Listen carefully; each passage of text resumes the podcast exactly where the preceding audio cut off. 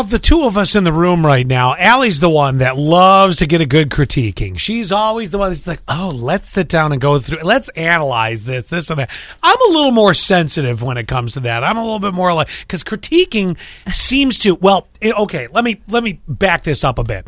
I appreciate where you're coming from. You want to use it as an improvement tool. Mm-hmm. The problem is the industry we're in, critiquing normally is not done in a positive, helpful way. It's usually no, really. That that's very true. There's there, it's a bit of an epidemic in the broadcasting business that They a lot do of. lashings. We have to all of a sudden. There's like the you know the cat of nine tails, and they're like Scott, bend over. Well, you can, yeah, yeah.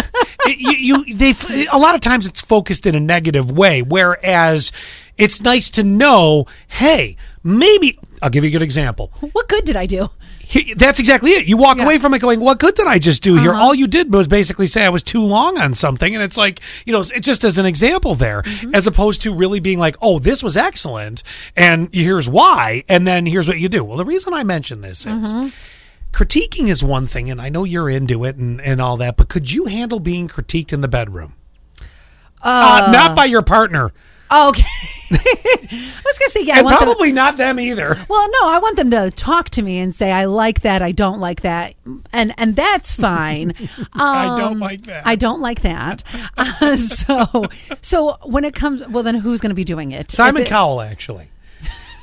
That's awful. That's what he's going to say. This came out from uh, Late Night with Seth Meyer Thursday night. Simon was on there. Listen to this. Years ago, a couple approached him wanting him to critique their sex life. a Listen, to- couple came up to me in a restaurant and said, We'll pay you X amount of dollars to watch them having sex and will I judge it?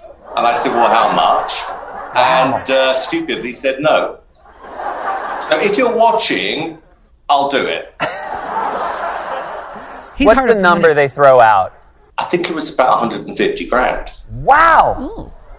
That's a weird number. 150K. for 150k? Isn't it the same as essentially watching pornography? Well, you know, that's that's the. Mm, and then and when you're watching pornography, there's um, you might be on RedTube or something, and you're like, oh, oh, is that a spot for pornography? pornographer? You might be like amateurs. Uh, next, No, I seek that out. See, that's your kink.